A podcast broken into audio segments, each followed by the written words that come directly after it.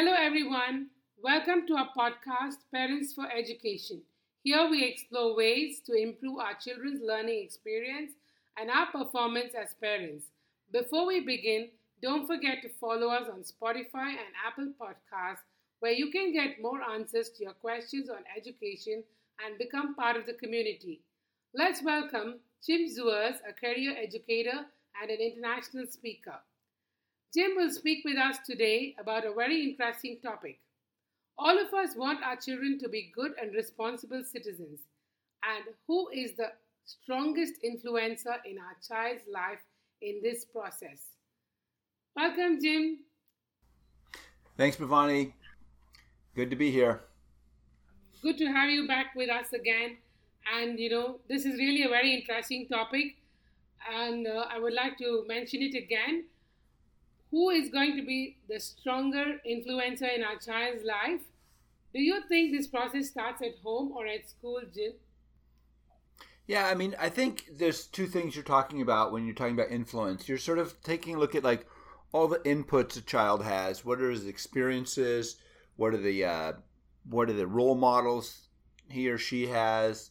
Um, what what examples are being set for them? And then you and then you get how you know how does the child react to that? Because two, you know, every child is different. They have a different um, a different viewpoint. They have different purposes. They have different motivations. So, two children experiencing the same thing won't necessarily have the same outcome. But I think what we want to do is if we say like 70% of what's happening with a child is their native ability and purpose and personality and things like that, then there's a sort of like th- maybe 30% of influence that happens to a person and we look at okay good so how do we you know how do we make that influence as positive as possible okay? So then then you get into well who is doing that influencing and and what are their motivations and things like that. Okay so this this can be a number of people right? As you said yeah so looking at things. It could also be a grandparent, it could be a parent, it could be a friend, it could be a teacher. There's, I think there's no end to the list at all.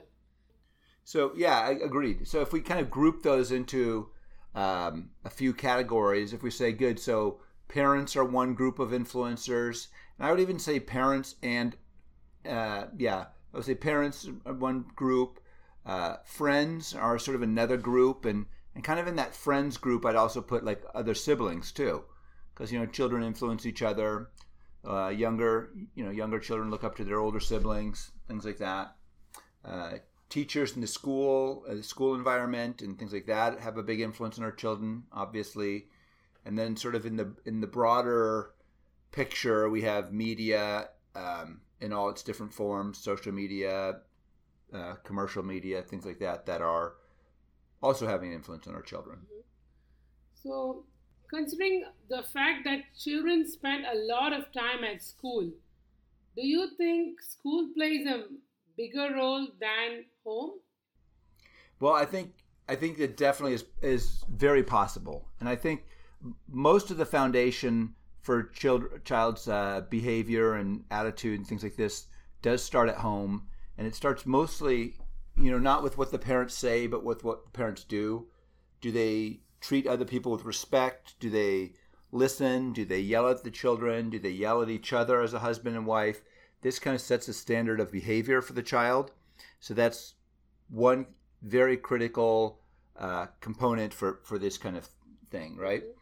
Um, and as far, but at the same time, once a child becomes school aged, like the majority of their waking hours, the majority of their active hours are really in in school, you know, at school and doing school related things, right? It, it, it consumes the majority of their their uh, you know Monday to Friday. Yeah, most of the time they're in school. Yeah. Um, yeah. Uh, but Jim, is it is it really possible to you know uh, for parents to hold on to their behavior patterns do you think then a child should never see a parent argue at all if it's going to have a negative influence? Or do you think it's just normal? But where does this changing factor actually happen? Right. Yeah, it's a good point. I mean, you know, the question becomes like, is it if you, um, you know, I kind of feel like what you're asking me is if there's an unnaturally polite and sweet environment that's sort of unrealistic or doesn't mirror the real world, is that somehow detrimental to the child? And I would, I would say not necessarily, because all it does is you're just building a positive um, environment and viewpoint for the child. You know if they if they grow up thinking that the world is great and nice and people are nice i mean that's a that's a nice positivity that they're going to carry forward. You know are, does that mean they're going to run into people who aren't nice or people who are cruel or mean or things like that yeah sure they will. But you know it's a question of is you, you know is your viewpoint that it's weird that people are nice or it's weird that people are mean? You know and you kind of like you know I, i'd rather have myself and and you know my children have the viewpoint like yes there are nice people and there are mean people but that the majority of the people are nice and that it's and it's that it's the aberration to be mean. And and and that's that's the outlier not the not the other. So um, you know I, I would say like first of all you know you're you're putting to use a sort of a cliche but it's sort of like okay if children are sort of a blank slate that you're writing on and they're they're going to reflect what's been written on that blank slate. And so if you're putting a lot of problems and communication and worries and things like that that that the a the child can do nothing about so they're just absorbing this with no way to let any of it out or deal with it. And then a parent shouldn't be putting parent problems shouldn't be burdening the child with parent problems. Parents parents need to have their you know figure their problems solve those and not burden the children with with problems that are that are above their their scope to handle I get it. So, you know, uh, parents have to be wary of, you know, what they say in front of their kids and stop themselves, I suppose. It's, it is difficult from the parents' end, but then for the betterment of the child, then it is important, right? Uh, it absolutely is important because uh, all it does is upset the child it doesn't doesn't form it doesn't form the child oh some kind of uh, a viewpoint of like oh well people fight and when i'm an adult i'm going to learn to fight better or i'm going to not fight or whatever. All you're doing is you're just putting a lot of garbage into that you know child's mind and that that doesn't that doesn't actually contribute to their growth and development. And it doesn't mean okay well let's give our children some you know sweetness and roses and sunshine and and make them think that that's the whole world. They- they'll figure that out anyway. You don't need to like overly you know prepare them for the world by giving them a lot of uh, bad news and problems and upsets and things. But we're a little off off the topic here because we are talking about like you know we, we are talking about what what influences a child but also what are the biggest influences you know? And i think it's you know and if we talk about for example parents versus teachers or parents versus school or home versus school i mean both of these are are huge huge influencers and you know and again it's just because two children have the same input or have the same experience doesn't mean they're going to react the same way or or have the same response to that.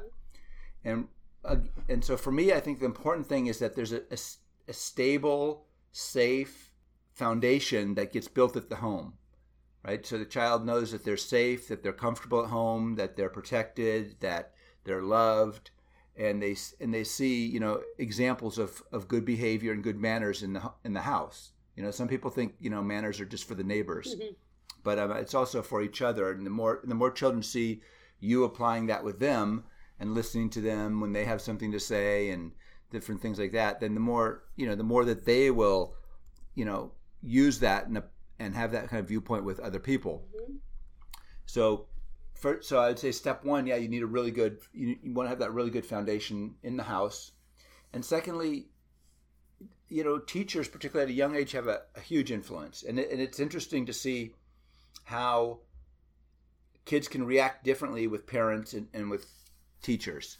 You know in, in my school i see that from time to time where you'll have a child having some one kind of problem at school or something and then you talk to the parent they're like oh well they're never that way at home or vice versa, where the the parents like, oh, my child will never listen to me, they never do what I say, and and the teacher's like, well, this child, your child's like a model student with me. You know, you, I have never have that problem with your child. You know, and you know, and a lot of that has to do with how the child is handled in, in these environments.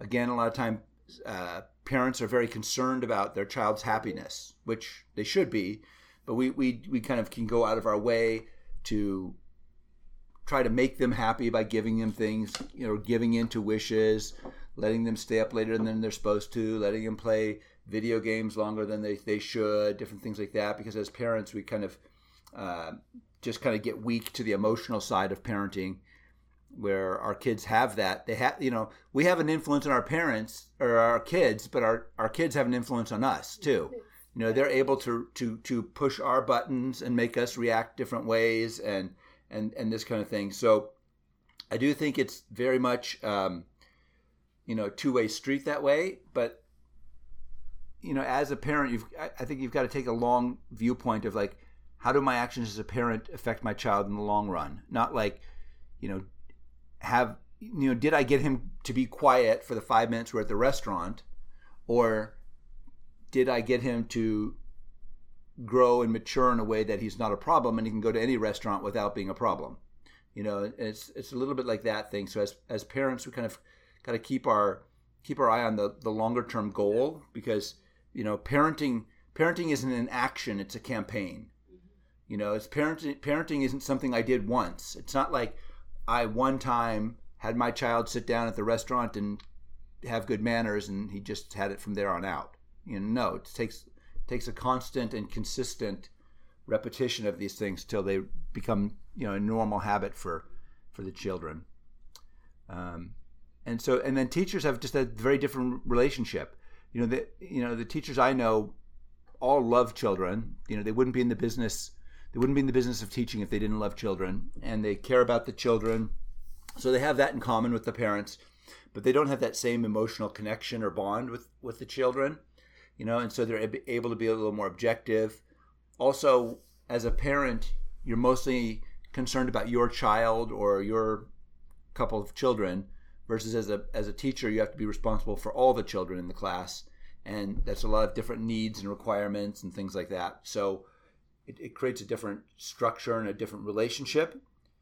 So yeah, so I, I would say you know if, if the parents are mostly responsible for you know setting that foundation of behavior and attitude and things like that, and then that can just get you know strengthened, you know by the teachers and you know by having a good teacher and classroom environment.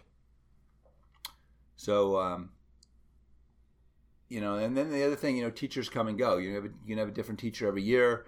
I think we all have teachers who are very important in our lives. We all remember that one or two teachers who we look back on and be like, wow, you know, I can I can attribute my success to you know this one teacher because this one teacher was great. But then I've also had 30 other teachers who I've pretty much forgotten about, you know. But I, but but my parents are there all the time. So I mean, I would say if I have to wait, you know, if I have to put it on a scale, I'd say you know parents are like seventy percent of the influence on the on the child, and teachers thirty percent.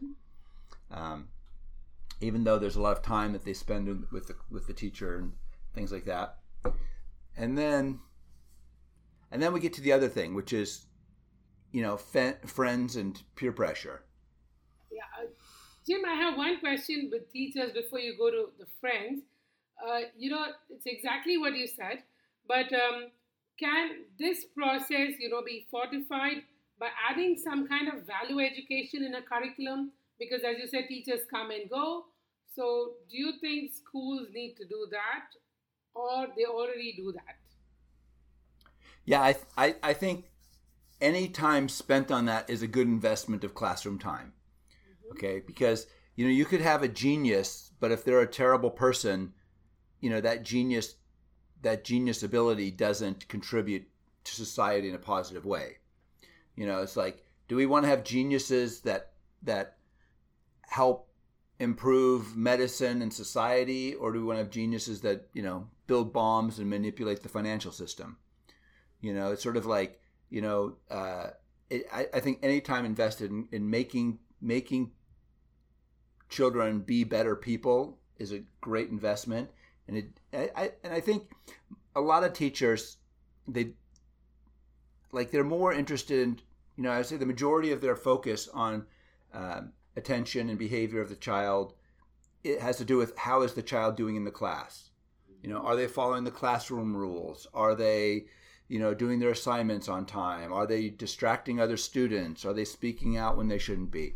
You know a lot of these things become very are, a lot of what the what the teacher deals with in terms of behavior. But yes but then there's also the other thing of actually growing the child and and you know having the child become a, a better person um, and i think i think every school that does that kind of character development or growth with the children is i think that's time really well invested yeah and then and and and and, and the last thing i will say about teachers is they also have to follow what i said about parents in terms of setting that example communicating to the children with respect you know, not treating them just like, oh, these are just a bunch of cattle in my classroom, and I'm just going to round them up like, uh, you know, a prairie dog and whatever. I mean, I mean, there's a certain amount of that, but but you need to do it in a way that you're showing that you respect these children as individuals too. So then, uh, I actually stopped you. You started to say something about friends and peer pressure. I think. Uh...